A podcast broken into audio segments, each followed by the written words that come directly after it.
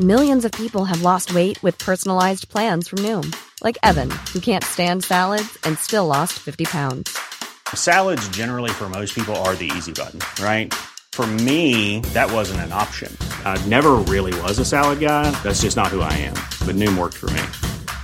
Get your personalized plan today at Noom.com. Real Noom user compensated to provide their story. In four weeks, the typical Noom user can expect to lose one to two pounds per week. Individual results may vary. This is MPB News. Hi, this is Karen Brown. Thanks for checking out the Mississippi Edition podcast. If you like what you hear, click subscribe, hit like, or leave us a comment if your app has that feature. Then find other MPB podcasts by searching MPB Think Radio on your favorite podcasting platform. Thanks.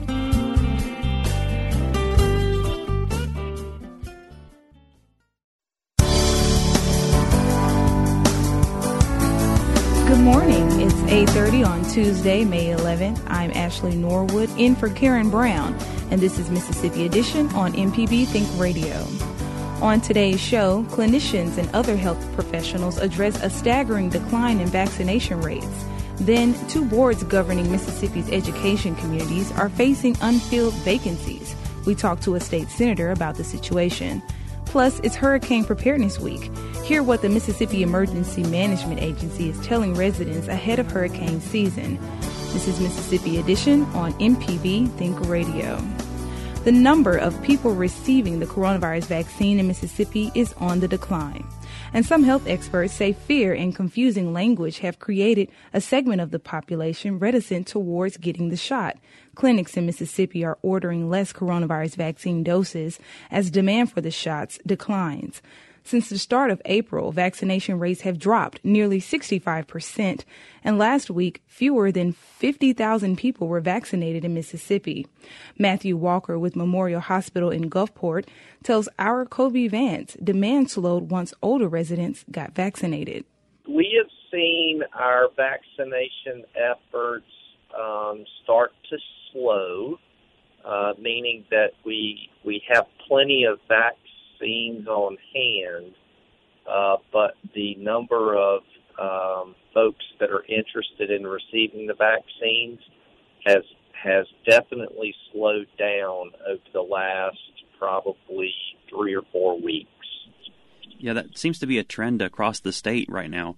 What are your thoughts on that, and um, what do you think is the overall trend mean? So, so I think there is a lot of distrust with the vaccines, and and I think it's just um, you know the result of of the whole kind of pandemic in and of itself.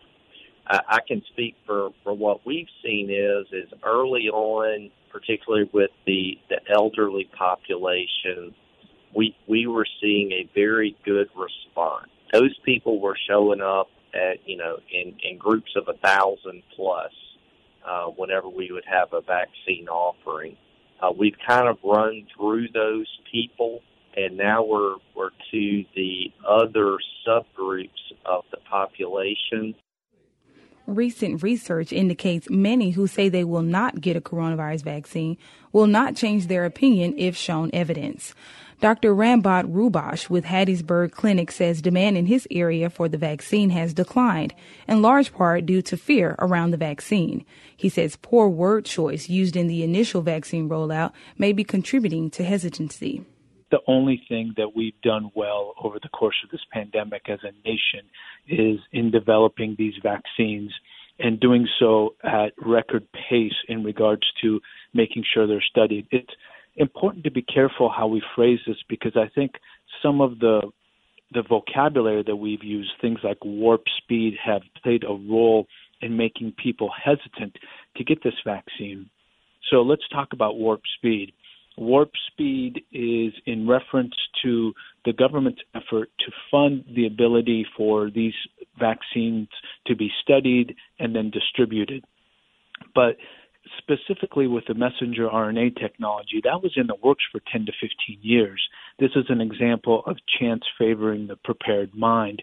And by the time that the Chinese released the genetic sequence of SARS CoV 2, Moderna had one week later submitted to the NIH a proposal for a vaccine.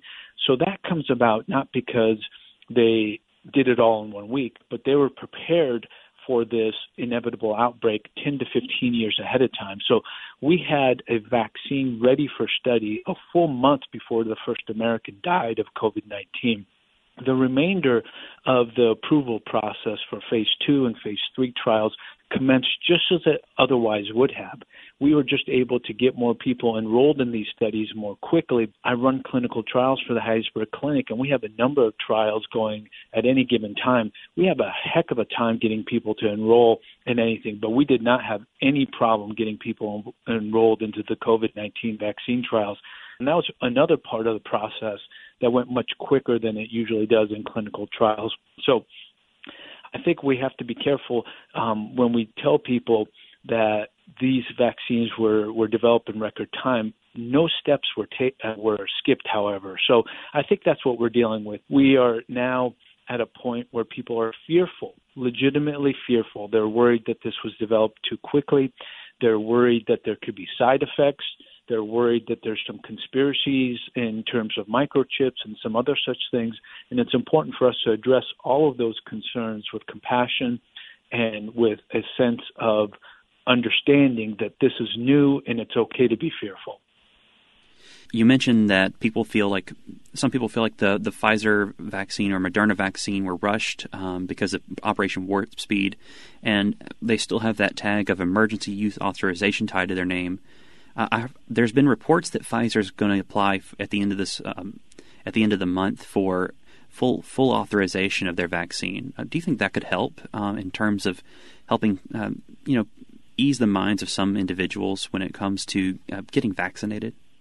I do. I think language matters, words matter, and once you remove some of these obstacles, I think that can potentially play a role. Moreover, my understanding is once emergency use authorization is removed, there are entities that can then mandate vaccination. As you know, when you enroll in the military, there's a number of vaccines that those recruits have to undergo. This can be yet another one of those vaccines that's required by entities like the military and other um, places of employment. When it comes to trying to build more trust, what are some of the ways that y'all are uh, reaching out to the community to help build that trust? I think it's important to meet people where they're at. So you have to find people that are trusted in the community, and whether that is a religious leader, a medical leader, a familial leader, um, it starts with education when you're trying to overcome fear. So we've certainly had a number of public outreach events. It started, to be quite honest, with our own physicians. When we first got approval for these vaccines, our own group of doctors and nurses and nurse practitioners had a lot of concerns and questions about this new technology. So we put together a forum of local um, vaccine experts, if you will, and we had a town hall where we essentially answered the question of our colleagues and um, talked about the information that we now have, and then we expanded that out. We expanded that out to the community, and we've continued to do things like that. I've personally um, been utilizing resources like yours in speaking with the media. That's proven to be highly effective. Um, it's really about meeting people where they're at.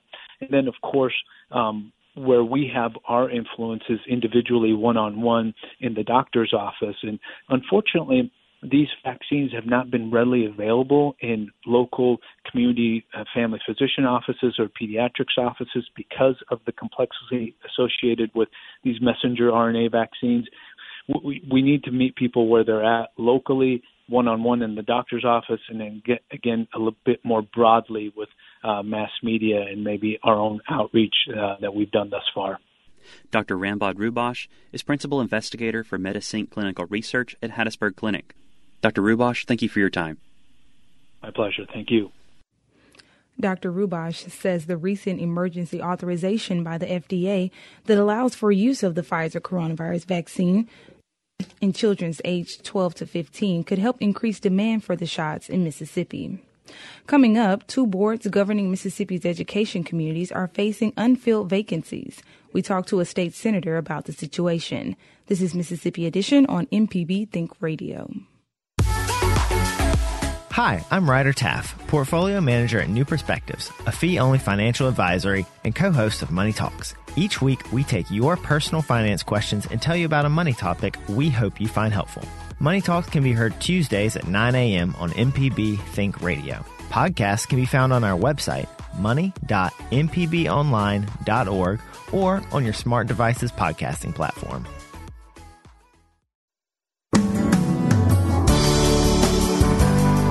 This is Mississippi Edition on MPB Think Radio. I'm Ashley Norwood. Four positions on the Board of Trustees responsible for policy and financial oversight of Mississippi's state universities remain vacant going into the summer. The institutions of higher learning is led by a board consisting of 12 governor appointed members, each serving nine terms, nine year terms. Four of those terms expired last Friday, and Governor Tate Reeves has yet to appoint replacements to be confirmed by the Senate. And the State Board of Education, which oversees K through 12 public schools in Mississippi, is on the cusp of a similar situation. Republican Senator Nicole Boyd, who serves as vice chair on the College and Universities Committee, tells our Michael Guidry the boards will still be able to serve the state despite the current vacancies the IHL board can continue to meet. It has to have a quorum of eight, and so there are eight members left. So the board will have to make sure and assure that they have quorum, that they have all eight members present um, at those meetings, but they still will be able to conduct business as usual as long as they have those eight members present. And if someone cannot be present or in some cases may have to recuse themselves when discussing particular matters, uh, will the board be able to continue with its work? The board should be able to continue its work until the um, governor is able to um, make those appointees. And when they do, I believe that um, the Senate under um, Chair, Chairman Rita Parks will um, with, act without haste um, and review those appointees. On the other side of things, there's the State Board of Education, which uh, is right. kind of facing the same predicament. Uh, there are some vacancies arising there. Uh, what can you tell us about the State Board of Education, the number of uh, you know members rolling over, and the status of okay. those replacements? Okay, so the Mississippi State Board of Education oversees um, the policies and financial management of the Mississippi Department of Education. Um, and that board is made up of nine members whose terms are staggered as well. That board, and like the college board, those um, the governor does appoint um, five of those appointees, and then the lieutenant governor and the speaker both each appoint two members as well. And so we have some vacancies on that board. Um, so we have five members that are presently serving on the board. One of those numbers, I believe, rolls off in at the end of June. Um, but we have um, we have the um, lieutenant governor and the speaker who have two appointees um, to that board as well. And that board only requires a quorum of five. And so the Board of Education should be able, after those appointments are made by the lieutenant governor and the speaker, should be able to um, continue to function as well um, until um, we are able to get the governor's appointments before the Senate. Uh, you know, some sometimes board members step away uh, or retire unexpectedly. You know, maybe not finish out their term. Uh, but in, in, this conversation, we, you know, we've talked a lot about those expected vacancies, those ones that have members rolling off of their term. The legislature was in session uh, from from January to April. These were terms, and uh, and spots on these boards that, that were anticipated. We knew that these members would be rolling off. We knew that replacements were needed. You know, as a member of both these committees, would you have liked to handle uh, this business during the session rather than having to deal with the dilemma of empty board seats as the summer months and the fall months kind of approach? Um, you know, I think um, many of us like to do many things differently. I'm, I'm not going to second guess um, the governor in this. However, I think the board should still be able to function in this. Um, also, too, we need to um, have some understanding, some grace. We've been in the middle of COVID. Um, we've had a number of issues that we've had to deal with, and so um, I think that these boards should be able to function still, um, and they should still be able to execute the business of the state. Um, it will be under different circumstances here, but we look forward when we have the appointments from the governor to acting um, without haste um, when we get back in session and able to confirm these appointments. Will you have to wait until the regular scheduled session uh, resumes in January, or you do you anticipate being called back for a special session to take care of these vacancies? Um, well, I don't. We could be called back for a number of issues um, that might be added to the call. It will be up to the governor. Um, we may we could very well be called back, especially um, once we see what the federal government's doing with the American Rescue Funds. Um, there's many, there's um, probably ample opportunities that we will have, um, possibly that we could be called back in um, before the session begins in January, and so it would be up to the governor to add these issues to the call. Senator Nicole Boyd, Vice Chair of the Colleges and Universities Committee, member of the Education Committee. Uh, thank you so much for uh, your, this information and, and providing us a little bit of insight on, on these boards and how they will potentially function over the next few months. Thank you. Coming up is Hurricane Preparedness Week. Hear what the Mississippi Emergency Management Agency is telling residents ahead of hurricane season. This is Mississippi Edition on MPB Think Radio. Southern Remedies, Relatively Speaking, is a show that explores issues that relate to you and your family. To find out what we're all about, subscribe to the podcast by using any podcast app or by downloading our MPB Public Media app. This podcast is a local production of Mississippi Public Broadcasting and depends on the support of listeners like you. If you can, please donate today at mpbonline.org. And thanks.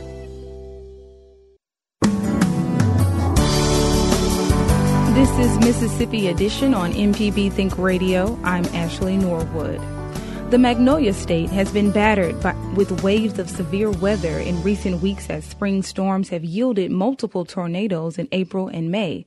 Now, the Mississippi Emergency Management Agency is asking residents to prepare for another annual weather threat hurricanes. MEMA is recognizing Hurricane Preparedness Week this week, each day with a specific topic for Mississippians to consider. Today's focus is building a disaster kit. And as MEMA's Malary White tells our Michael Guidry, that starts with understanding the first 72 is on you. That means the first 72 hours after a hurricane hits you, the first 72 hours are on you to survive. And the reason we're saying that is because there's actually a lot of red tape that goes on behind the scenes in getting commodities to those affected areas. We have to activate emergency contracts. We have to get with FEMA so FEMA can bring in resources. And that takes time. Not only that, though, you also have to keep in mind we are battling an ongoing hurricane. So we have to make sure that it is actually safe for commodities to be driven through those impacted areas and our roads actually clear uh, of power lines and debris for us to get through. So, in your disaster kit, you need to have at least 72 hours worth of food and water for your family. One person in your family needs a gallon of water per day. Another thing is is whenever you're stocking up your food, make sure you get non-perishable food. And remember, it's not just one meal a day. You have to plan for your breakfast, lunch, and dinner. And so think granola bars, dry cereals, canned vegetables, canned soups, and the wonderful peanut butter. It is what kept me functioning during Hurricane Katrina. Peanut butter actually has a lot of good nutrition that can help you um, sustain. So of course, food and water, obviously, your two main concerns, but are you someone that relies on insulin or very specific prescriptions? How are you going to keep that insulin cold? Do you have enough prescriptions to last you until you can get to a pharmacy that's actually open? Make sure you have that. And so important to have your weather radio and cash on hand. Power outages happen. Your your gas stations, your grocery stores are only accepting cash. Go ahead and take some cash out, have it stashed and ready to go in your supply kit just in case the power goes out. Make sure you have a phone charger that doesn't rely on electricity. You can get battery powered phone chargers and it will charge your phone. And then the ever important documents. So this goes from your home insurance, your mortgage information, your car insurance, your credit card information, your birth certificates, your marriage licenses, all, all of those important documents need to be stashed in a weatherproof container we typically associate hurricane and her, you know, hurricane activity with, with the coastal areas. You know, they're the most mm-hmm. vulnerable, clearly, because these are storms that generate in the Atlantic Ocean, Caribbean Sea, Gulf of Mexico. Uh, but this is a statewide effort. So, you know, and, and we're asking all Mississippians to prepare. Why is it important for you know all of Mississippi, from from Biloxi to Batesville, to to prepare for hurricanes uh, and and the, the potential impact, even though those effects might vary? we want all of Mississippi to be prepared for any type of severe weather. I mean, a lot of people don't realize that tornadoes can actually spin off of hurricanes, and I think all of Mississippi is very familiar with tornadoes. But um, any it, it, we just never know. Each storm system is different. Each storm system, it may dissipate once it hits 49 in Hattiesburg, or it could keep going all the way up into the Tupelo area. Even if it downgrades to a tropical storm or a tropical depression, you could still feel the impact from uh, what happened, what formed in the Gulf, all the way up to North Mississippi. And you just never know how wide the bands would be. So you may experience flash flooding in an area you never thought that you would experience it from. And so that's why it's important to have your severe weather preparedness, your disaster kit, have that on hand. And actually, you should have that on hand all year round because Mississippi really doesn't get a break in severe weather. We go from spring severe weather to hurricane season to fall severe weather and now winter weather as we saw. And so it's always best to be prepared year round in Mississippi.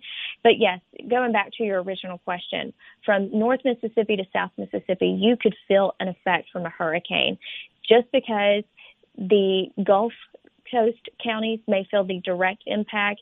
You could feel the residual. You can feel the wind bands. You may uh, be affected by some high winds because the hurricane doesn't stop. It does drift and it does downgrade. And who knows, you may be in the path of that um, of it downgrading. The Atlantic season last year was record breaking. Uh, and throughout the season, Mississippi, especially coastal Mississippi, seemed to dodge a number of, of direct hits. How can we make sure that, you know, complacency doesn't become a factor? Because we had a lot of close calls. We had one uh, event with, with Zeta last year. But after such an active season that did not see Mississippi severely impacted like our neighbors to the east and west, how do we make sure residents stay um, stay alert and stay on top of it and take any threat seriously? Well, honestly, Michael, that's something that we are worried about even right now as we're dealing with severe weather until Wednesday is complacency. People see, um, you know, a, a storm prediction map and, oh, it's only these certain colors. It shouldn't be that bad. But you could experience severe weather at any time. And, and that's what we want people to understand is even if Mississippi is not in the direct path of a hurricane, we could still feel some effects of it. And Hurricane Zeta was actually quite costly, and we still have residents in the Gulf Coast area still recovering from that. It was bad enough for us to get an individual assistance declaration, and that's not something that happens very often. It, it has to be pretty catastrophic for us to get an individual assistance declaration, and I want people to understand just how severe it was. So we did not get as lucky. Yes, we did dodge some of the bigger ones like Laura and Marco and poor Louisiana. I think they got like five direct hits during hurricane season last year. And and we can feel some of those. We can feel the rain coming off of those, and some of our counties are, are affected by wind bands and rain bands that come off of these hurricanes. And so we want people to heed the warning, watch the meteorologists, pay close attention this hurricane season. I know it's exhausting. We've gone through a pandemic. We went through a pandemic during hurricane season. Um, now we're bracing for tornadoes, which seems like almost every week. I know it can be exhausting, but life safety is our number one priority. And if we can help save just one life by putting out an extra tweet, doing one more extra interview to try and get someone to listen, it's worth it. So we just wish people we don't want them to become complacent because the second you do, the second you let your guard down, always remember Mother Nature gets a vote in all of this. We may have dodged a tornado, we may have dodged a hurricane, but we may not do it this coming season. Malary White, uh, Director of External Affairs with the Mississippi Emergency Management Agency, thank you so much uh, for laying out all the things we need to consider to prepare for this next hurricane season. Thank you. For more on how MEMA is helping residents prepare for hurricane season, visit msema.org. This has been Mississippi Edition on MPB Think Radio. Thanks for listening to the Mississippi Edition podcast from MPB News and MPB Think Radio. Don't forget to subscribe if you haven't already, and if your app lets you, leave a comment or review. We really do appreciate it. Remember, you can always get in touch with MPB News on Facebook and Twitter, and fresh episodes of the podcast are posted every weekday morning. I'm Karen Brown. Thanks for listening. This is Mississippi Edition from MPB Think Radio.